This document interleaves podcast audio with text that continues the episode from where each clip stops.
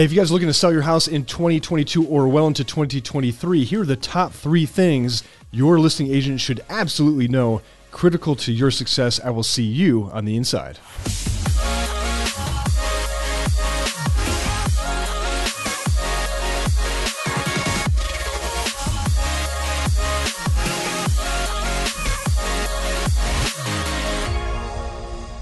Hey, good morning, good afternoon, or good evening, no matter what time it is. I hope that you, my friends, are having another amazing day. That was very loud. That was loud. With my co host, Josh Zuniga. Dude, you're an expert at this. Yes. Selling houses, hands Yes. down. Like one of the best people I've ever met in my entire life.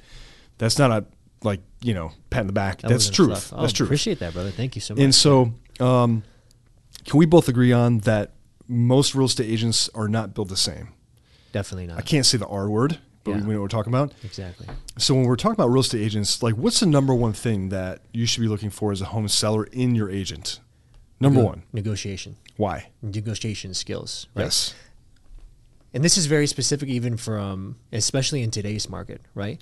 Things have switched. Things have changed, you know, and sellers, you know, have kind of a little gone a little spiral and they're in a little bit of panic, right? Because they're concerned about the, their home price. So knowing how to negotiate and knowing how to set up a deal with that other buyer and that buyer's agent and to make sure that we have, you know, a common understanding of what it's going to take to actually get this deal done to still make sure that your seller is happy and that your buyer is happy and we can put this together and go through closing is going to be the number one most important thing that you can have as a skill uh, as a real estate agent for your seller. Hands down. So like literally, if you're looking to sell your house, your agent can save you tens and hundreds of thousands of dollars potentially. Just the negotiation process, right? So I'm going to break down a couple different areas. So obviously the price. First thing you always negotiate is price. Mm-hmm. What I like to see as a buyer's agent or even a listing agent is just communication with the other party, right? And so finding out if this is even a deal that we can put together. But as a selling agent, seller's agent, you should be looking at it and saying, hey, what is the buyer's motivation to get in this property? Are they looking at other properties? Are they well qualified? Are they riding the edge? If a buyer's riding the edge, we have more leverage as a seller mm-hmm. because there's that scarcity mindset in a buyer that is like, wait a minute, maybe I don't qualify for the house. And if a seller's like, hey, look, I know that you're right on the edge, you might not qualify, you might you know say, hey, look, why don't we bump the price up? And I'll give you five thousand towards qu- uh, closing costs. Yeah, I've done that uh, several times. Very specific, and Yes. you were perfect, and you hit it on the money because every listing, especially now, making sure that you have that phone call with that buyer's agent that comes through and see, it's like, what was your feedback? Was your buyer interested? Do they want to put an offer?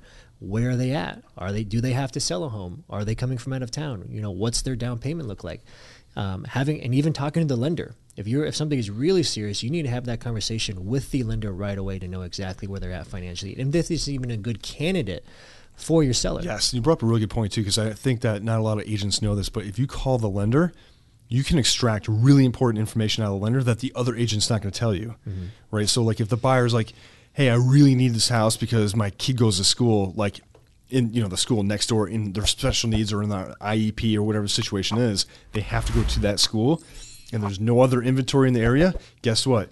You got more leverage as a seller. Yeah. So really important to have good agents that really understand how to negotiate. It can save you or make you, I should say make you. It should make you tens or hundreds of thousands of dollars and more, uh, just just by having a good negotiator. Yeah, and that, and it's it's it's funny because you can have that one sentence that can change the game, because it can go to a point to where you, that buyer's agent is saying, "Yeah, we're just looking and making consideration," and then you have the different conversation. You get that one little nugget to know, like, okay, cool, we can work with this, but not to a point to where you you know over leverage and you try and like push on your position. Right at the end of the day, you want to create a sale for your client, right, and for your seller. At the end of the day, you need to figure out what the price you know that buyer is willing to pay, and what that price um, that seller is willing to sell, and making sure that you can find that common ground and figuring out exactly all the terms that you can have you know in between. Yeah, but absolutely. communication is definitely you know the number one thing, especially um, extending expectations is huge. You know, even with your sellers now, setting expectations because the market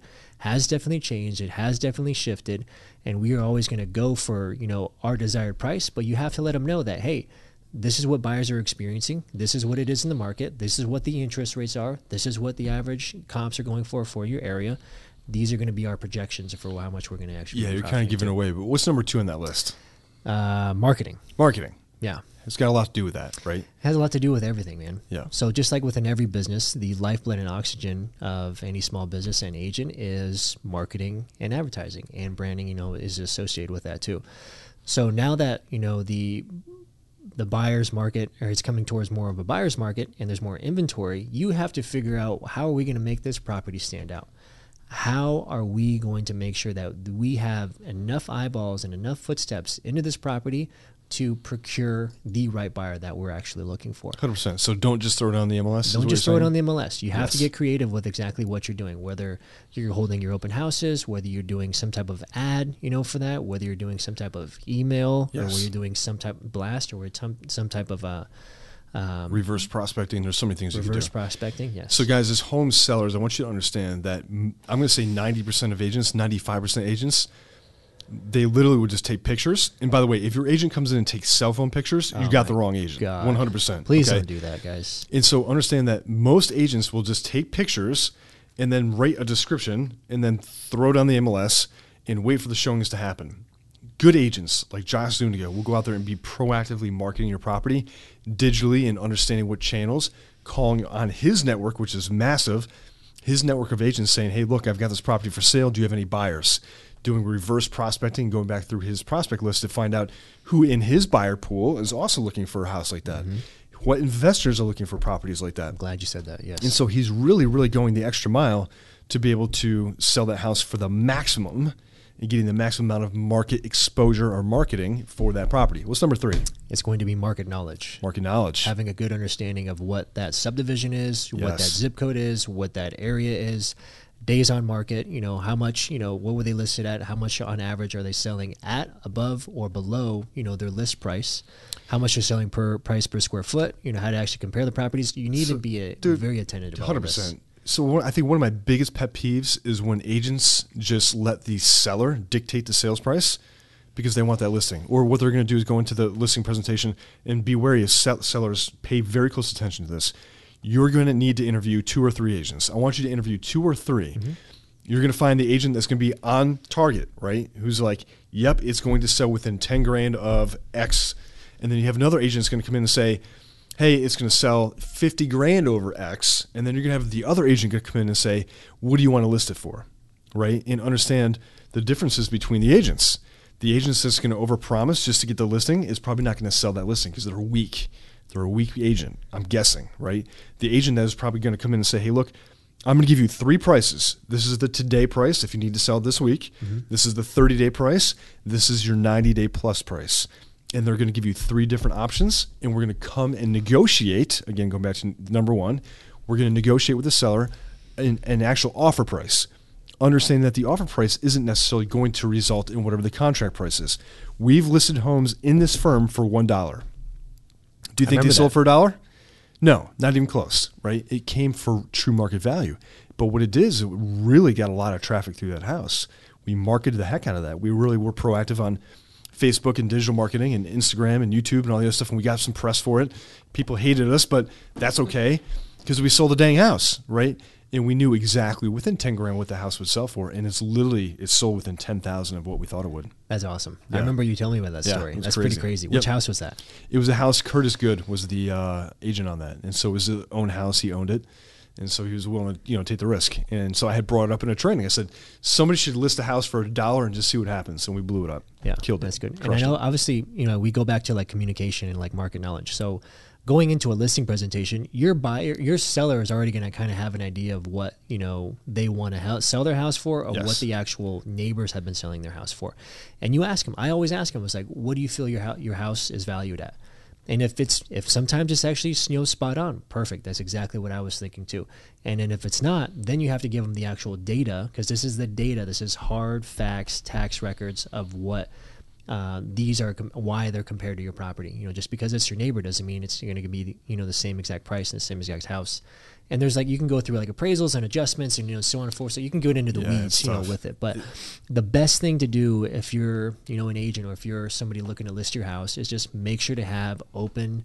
Uh, transparent conversation, you know, about what the expectations of your house are, how we're going to get the, the deal done, and then what um, what the expectations are. Where is it going to be, you know, in the timely ma- um, fashion? Because We used to sell houses in days and hours. You didn't have to be a rocket scientist. Yeah, and now it's Yeah. going to a 30 day average. You know, No, it's like trust me, 60 days now. Now it's going to be 60. Yeah. Trust me, depending on where your area is, you need to be very detailed on Yes. the types of interviews that you're having. And Guys, you just have one. have two. interview interview agents at least two if not three or more so cool. Hey that's it. Thank you guys for tuning in. I appreciate you. Pay the dang fee. Like and subscribe. Share the show. And i cannot wait to see you. Until then have an amazing day. Take care